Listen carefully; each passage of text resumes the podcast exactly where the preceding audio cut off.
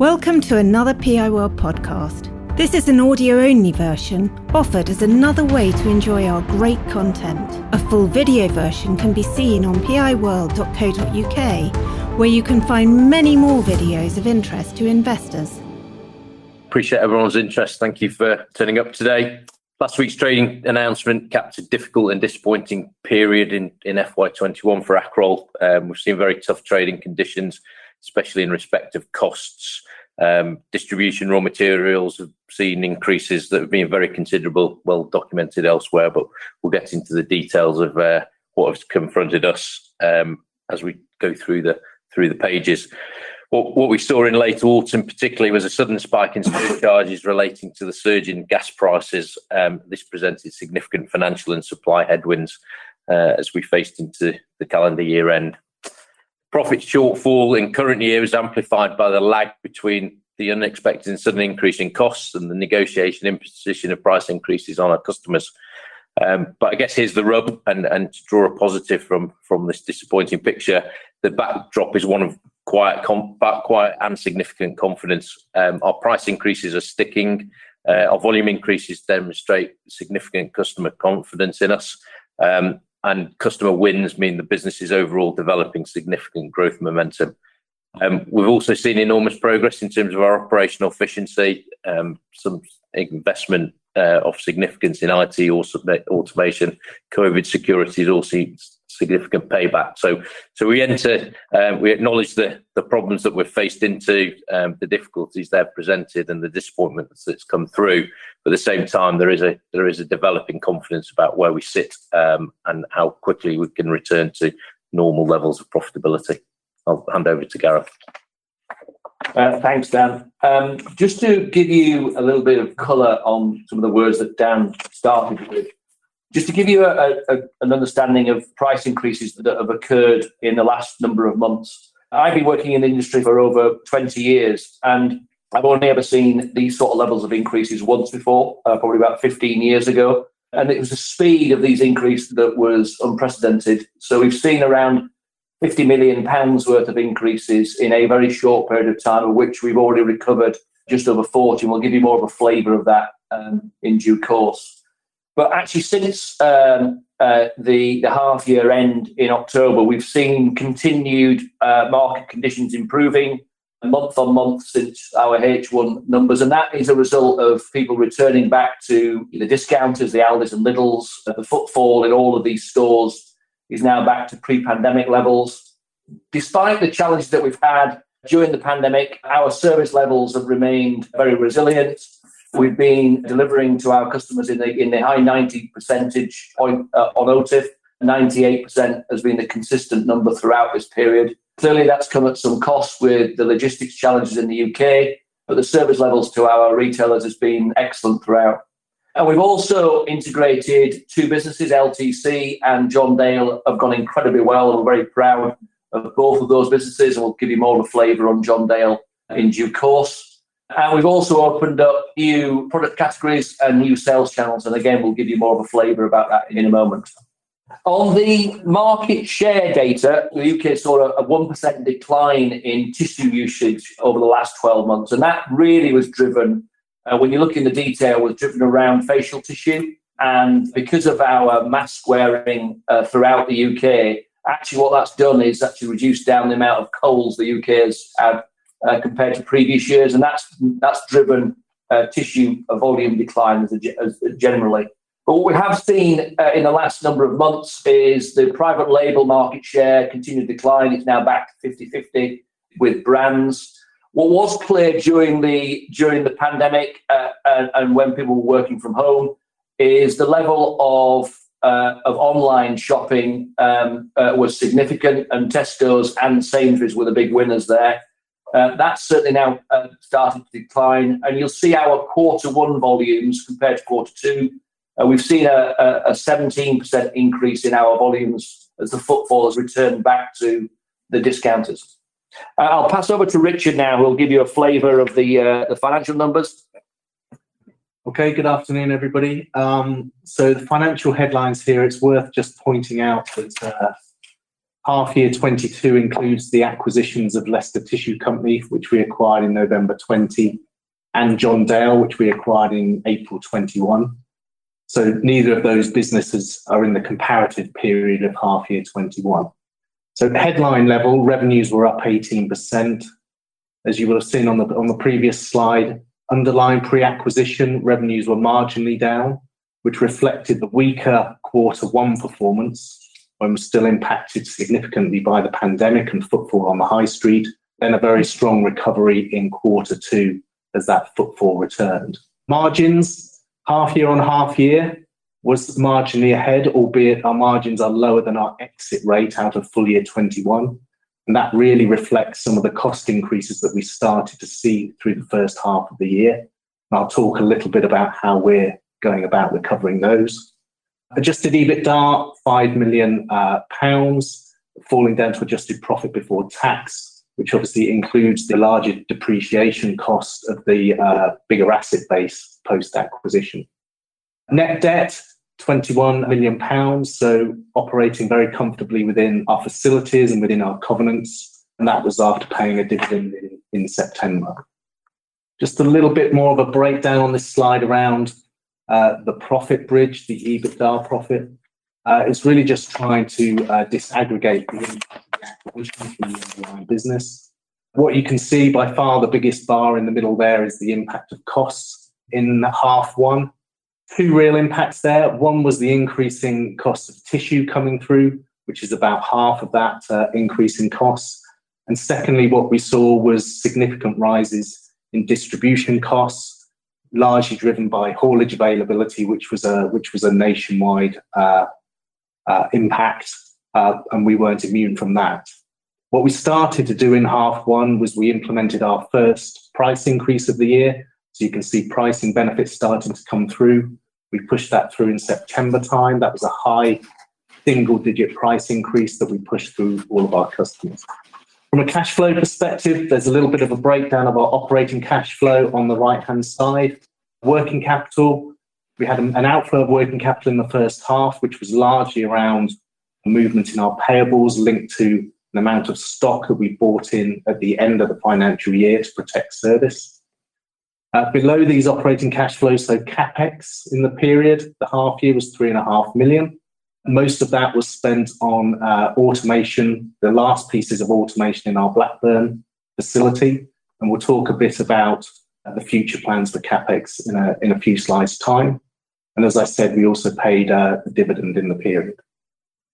Perhaps most importantly on this slide, just trying to give you a sense of the scale of the headwinds that we've been facing into. Just to give a bit of context, this is the cumulative or the, or the annualized impact of all the cost increases that we've been seeing since the end of our last financial year. So total annualized costs, at least 45 million to 50 million of cost impacts. By far the largest element of that is, is tissue prices, which have been up almost 40%. In addition to that, wherever you look, I've already talked about haulage costs being higher, energy costs have been higher, shipping containers. All of our tissue gets uh, shipped in either from the Middle East or, or out of Europe. Uh, so shipping costs have been considerably higher. And the other raw materials, including uh, cardboard, chemicals in film, all of these have suffered significant price increases or cost increases to us. So our response to that has been significant pricing actions. I've already said we took our first increase last September, and then more recently, we've pushed to our second price increase, which is a high teen percentage increase. So cumulatively, we're delivering price increases significantly over 20%, uh, and we're delivering those across the entirety of our customer base. On top of that, we're looking internally, continually looking at ways that we can become more efficient through automation, through managing our product mix and through day to day efficiency programs in our manufacturing sites.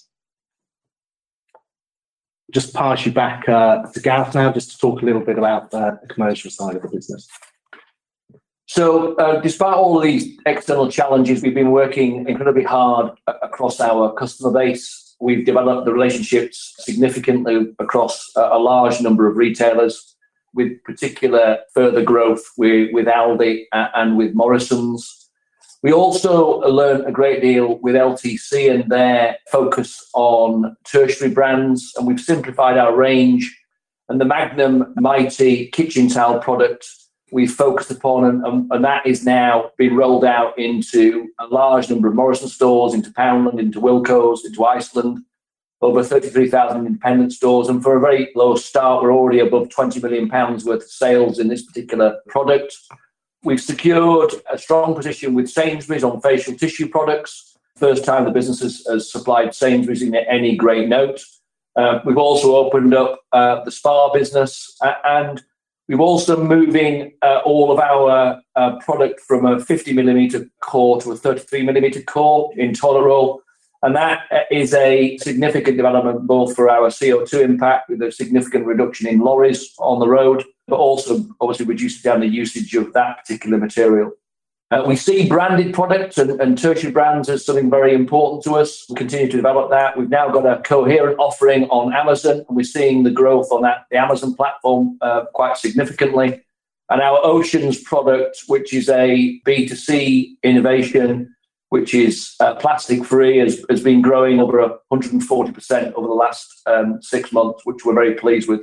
And we've also launched Oceans into Morrison's, and we're very excited about where we think we can take that particular product. If we then move on to John Dale, we've achieved the fine to flush accreditation, which is approved by the water industry for a wet wipe that is truly flushable. We've recently won and secured the Ocado by all the biodegradable uh, wet wipe products. We're in discussion with all of our retailers. It's not a quick process, but we are very excited, and the reaction from all the retailers about our new range of uh, truly flushable wet wipes uh, uh, has been has been remarkable from all of them. Um, since the ownership of John Dale, we've seen the business uh, wet wipe sales grow by 33% uh, the first six months, which we're really pleased with. Um, but we certainly can see uh, in the medium to long term that accelerating significantly. Um, so we're really pleased about where we've got John Dale business.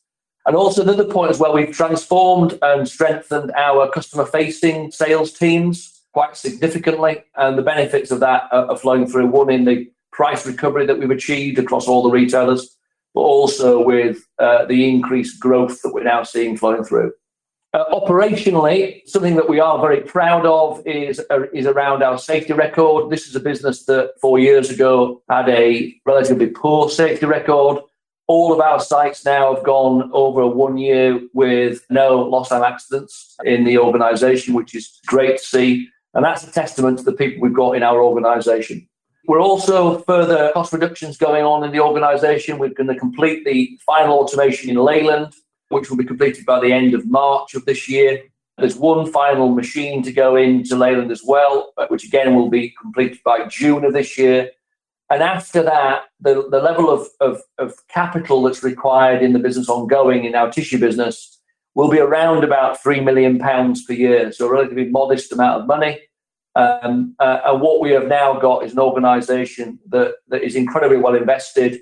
Um, in many of our sites, that we have machines that are less than three years old, um, uh, and we're incredibly well positioned as an organisation um, to see the uh, the growth that we're seeing coming through the the uh, the UK tissue market.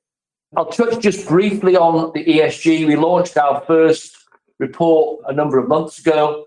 We will report fully on this at the end of this financial year, the beginning of full year 22. But just a couple of highlights. We've launched uh, company-wide energy teams in all our sites. We've continued to see a marked uh, increase in females in leadership roles in our organisation. We're already doing well as a business in manufacturing. We had just under 16% of our roles were filled by females. We're now up to 18%.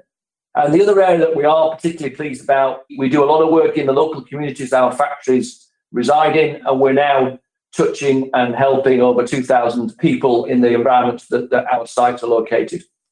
So in, in summary, the market conditions that we are in, the discounters, uh, Aldi, Lidl, Poundland, Home Bargains are, are opening on average one store a week each.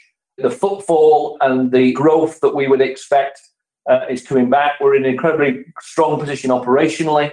We have driven through the, the biggest price increases that the industry has seen for a very, very long time on the back of these energy uh, hikes that, we, that we've seen as an organisation. We're particularly pleased about that. We've got further price increases planned ahead of cost inflation coming through to us, and the underlying um, fundamentals of the business remain incredibly positive. So we're very pleased with it. I'll, now hand back to Dan, who will give you a, flavour of the, strategic uh, review that we've already announced. Um, to start with the strategic review, I think to underline what it's not um, before I tell you what it is, it, it's fundamentally not a lack of management determination to um, fix the business and return it to its normal profitability levels. Uh, there's no kind of surrender or lack of ambition in that front. Um, as Richard touched upon, um, it's no kind of signal of financial weakness either. Um, we have a strong balance sheet, very conservative debt levels. the liquidity is closely managed. There's plenty of availability. So there's no financial weakness either. What what we are trying to do is engage with our key stakeholders, customers and and shareholders, and understand how the business is best set forward um, for for uh, the future, particularly around um, our plans for the mill development and what format that should take. So um, we hope, hope to return to the market in in a number of months with with more clarity on what that strategic review uh, as output, um, and and we'll keep the market updated as we as we proceed. I suppose just just to to conclude and then move on to questions, um, I'd like to echo some of the, the messages that that came through from last week's statement and this week's, um, plus what Gareth and Richard have been talking about. Cost and margin management remain very hard work. We are subject to some external volatilities, but the market backdrop, we're firmly convinced, is improving. Private label is beginning to win again, and we are primed as the segment leader in private label. We believe cost pressures have found a top. We've repriced our whole book at this level. We feel very competitive relative to our peers, witness that investment program we talked about, and we hope to build on that position of cost leadership in the coming months and years. There is a time lag inherent in our model. We accept that. We try to adapt and mitigate it but we're very confident in our ability to price and pass on those costs. As Gareth talked about, there's, there's been a, a, very significant price recovery effort across the business. Um, it also speaks to our strengthening market position. Um, again, I point you to the, the product and channel initiatives that Gareth talked about as to how we're, how we're moving forward in a very positive footing. Um, so overall, we're very disappointed as a management team to have missed um, but it's only stiffened our resolve as we faced into the opportunities created by the, the market disruption that we've seen. And we've got a question here, which is what would be the best outcome for you from the strategic review?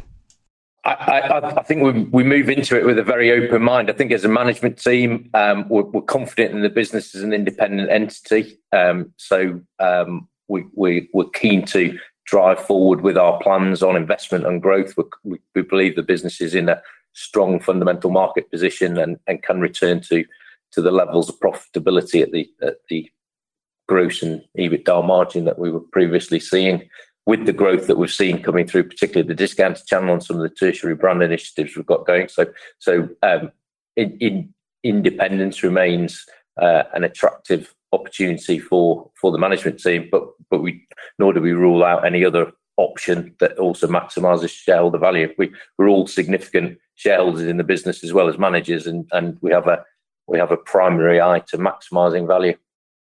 Tremendous. Thank you very much.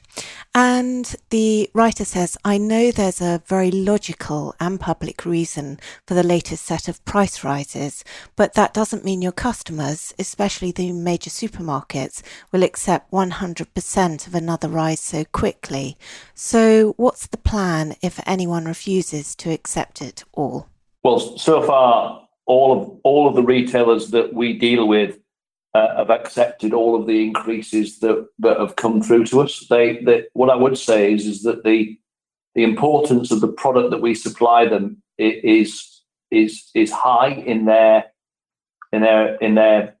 um, retailer experience. We know that the quality of the products that we supply now is exceptionally um, high compared to the market. Our toilet roll in the, the test that they do is softer than the market leader. The mighty uh, kitchen towel product that we now supply uh, outperforms Plenty with the tests that they do.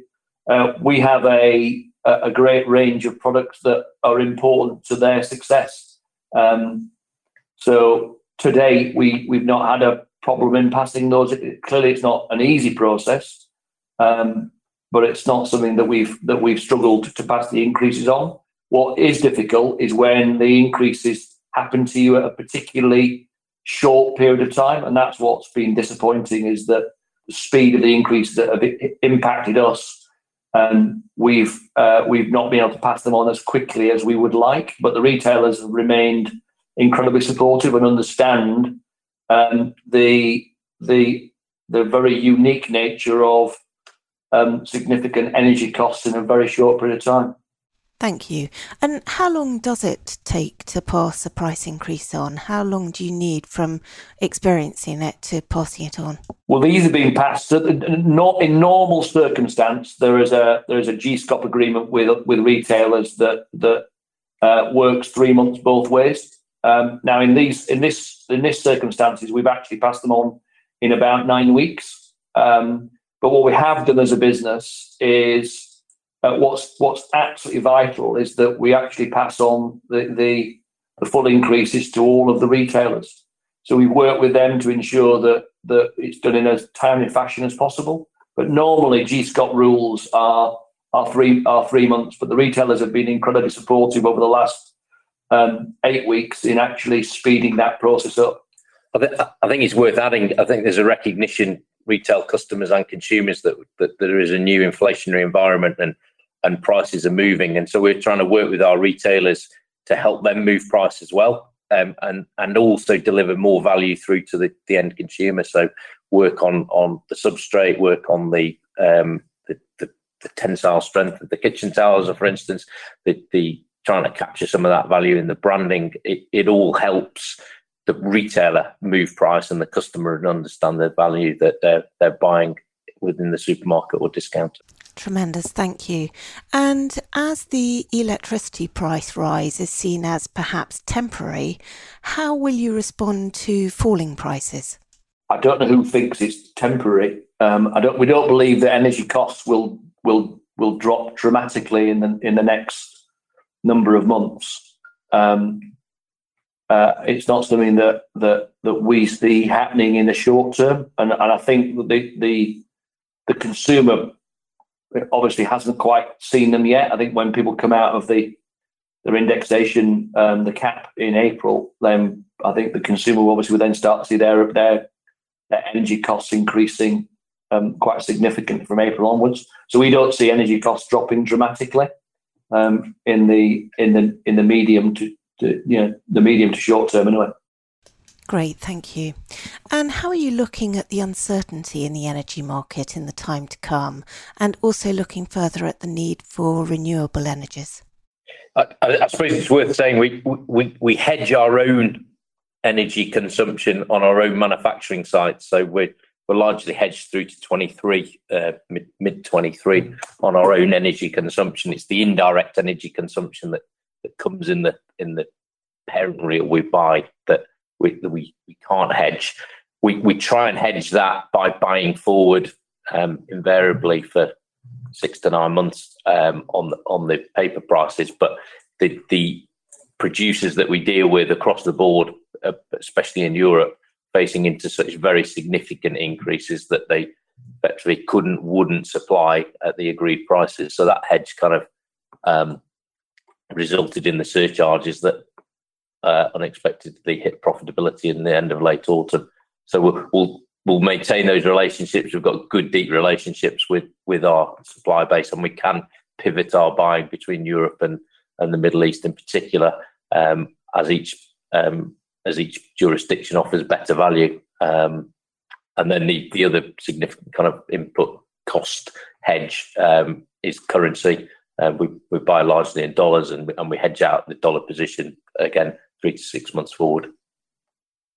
And just just building on Dan's comment there about our manufacturing um, energy hedge, energy for us is is is two percent of our costs. Um, so it's not a significant part of our of our of our business, but also as an organisation, and we'll share this in due course. But we've made some significant changes um, uh, in reducing down our energy usage. Uh, we'll announce that in due course in a separate um, ESG document, but but they are double digit reductions in our energy usage. You know, the the moving to 33 millimeter core um, toilet roll uh, will take a significant amount of vehicles off the road, and then the the our John Dale business um, already had solar panels, and we're looking at battery systems to to again reduce down the amount of energy usage and and using uh, renewables. As an organisation, we, we're already buying all of our energy um, from renewable sources. Uh, 100% of all of our energy comes from from that route. There's quite a lot of things that we're doing as a business um, that, that, that, that are a, a real start on improving our our carbon footprint and our energy usage as an organisation. Tremendous, thank you. And what's your approach to removing plastic from wipes? Uh, well, we we we already have the the, the, the flushable um, fine to flush product has no plastic in it at all. It's a it's a it's a tissue based product. Um, so we're capable of running that in its entirety in all of our machinery in John Dale. Um, we would welcome the removal of, plastic from all wipes. We're in a, we're in a very strong position to take advantage of that. Um, the only area I would be just touch mindful of is that there is a cost impact. So the, the, the flushable wipes do cost more because the material that we're using is more expensive. But I think we're already well positioned as an organisation to take advantage of, of that marketplace. And the ones that we are selling to the retailers, um, uh, the significant amount that, that we are speaking to them about is about supplying um, uh, truly flushable wipes that are approved by the water industry. Would, would, there's a lot of initiatives to try and take plastic out of packaging as well. So we are well set up to uh, and do deliver paper wrap product. It, it's more the retail supply channel that can't handle that paper wrapped product properly yet. But we're working closely with retailers to to try and make that more robust and take more plastic out of the system as a consequence, not just on wipes, but across the whole product portfolio. And, and just beyond, built beyond Dan's point there about the paper, the paper wraps, the Oceans product is is a plastic free um, uh, option that that's direct consumers. We've said, but it's it's why it's going into Morrison's. Morrison's felt that it was a real step change for the industry. Um, so we have got big hopes for how well that will that will progress um, with with with retailers. Uh, and we can run paper wraps on all of our machines today. Uh, there's no limitation for doing that. So again, we're we're really well positioned to take advantage of that as and when it comes through. Great, thank you. And how's the mill development going? Have you confirmed a location or started planning on it? Um, I, I, think the mill development is part of the strategic review. So there is a temporary but only tactical pause on the mill, development and partly driven by construction costs. We've seen an enormous spike in construction costs. So the quotes we were receiving for the for the land and buildings uh, are, are, probably more than 50% higher uh, in a 12 month period. So we think the pause is designed to ride out that spike in construction costs. We think they will will settle back to more normalised levels. Um, as I said, also there's a more broader strategic question around the mill how, how best do we go forward with the mill? Do we do we carry on with our own mill development, um, or do we try and buy um, a, a, mill asset or business? I think that's the, what we want to um, rub our analysis over. Uh, but the the mill planning has progressed significantly. The the machine is fully specced. Um, the financing is in principle agreed for the machine. Um, we have two sites under active consideration, both of which we think will be um, highly suitable for for the development. So so we're we're kind of ready to go when those more broader questions are addressed. Thank you. And have you changed any investment plans because of the latest cost increases? Well, I suppose Dan just mentioned the mill on a pause because of building costs. I need a bit. We, we, we are likely to invest in another converting machine into the Leyland facility in the course of FY23. Uh, there's no real change to that plan. We're still confident in the in the volume growth we're looking at, um, the customer relationships we have, the growth inherent in their own businesses as they they carry on their store rollout program. So there's no there's no interruption to that investment. Um, there's a there's a small um, hundreds of thousands investment in automation, which will, will, which will pay back very rapidly in the savings and efficiencies it delivers, that that will carry on with that as well. So there's been no no change other than um, a postponement of the mill. Tremendous. Thank you very much indeed. And that's the end of questions. So um, thank you very much indeed. Dan, do you have any closing remarks? Um, it, no, just really to thank, I think we covered it all there, Tamsin. So uh, just to thank everyone for their interest and continued support. We're, you know, to, to echo the, the messaging of the meeting, we're disappointed to have missed, but we're highly confident we can get the business back onto a significant profit recovery uh, and the usual trajectory of growth that we saw um, as we went into FY20. PI World videos and podcasts are for general information and interest. They do not constitute any kind of recommendation or inducement to buy shares of any company. PI World is not offering any kind of financial advice, and nothing in our material should be taken as such.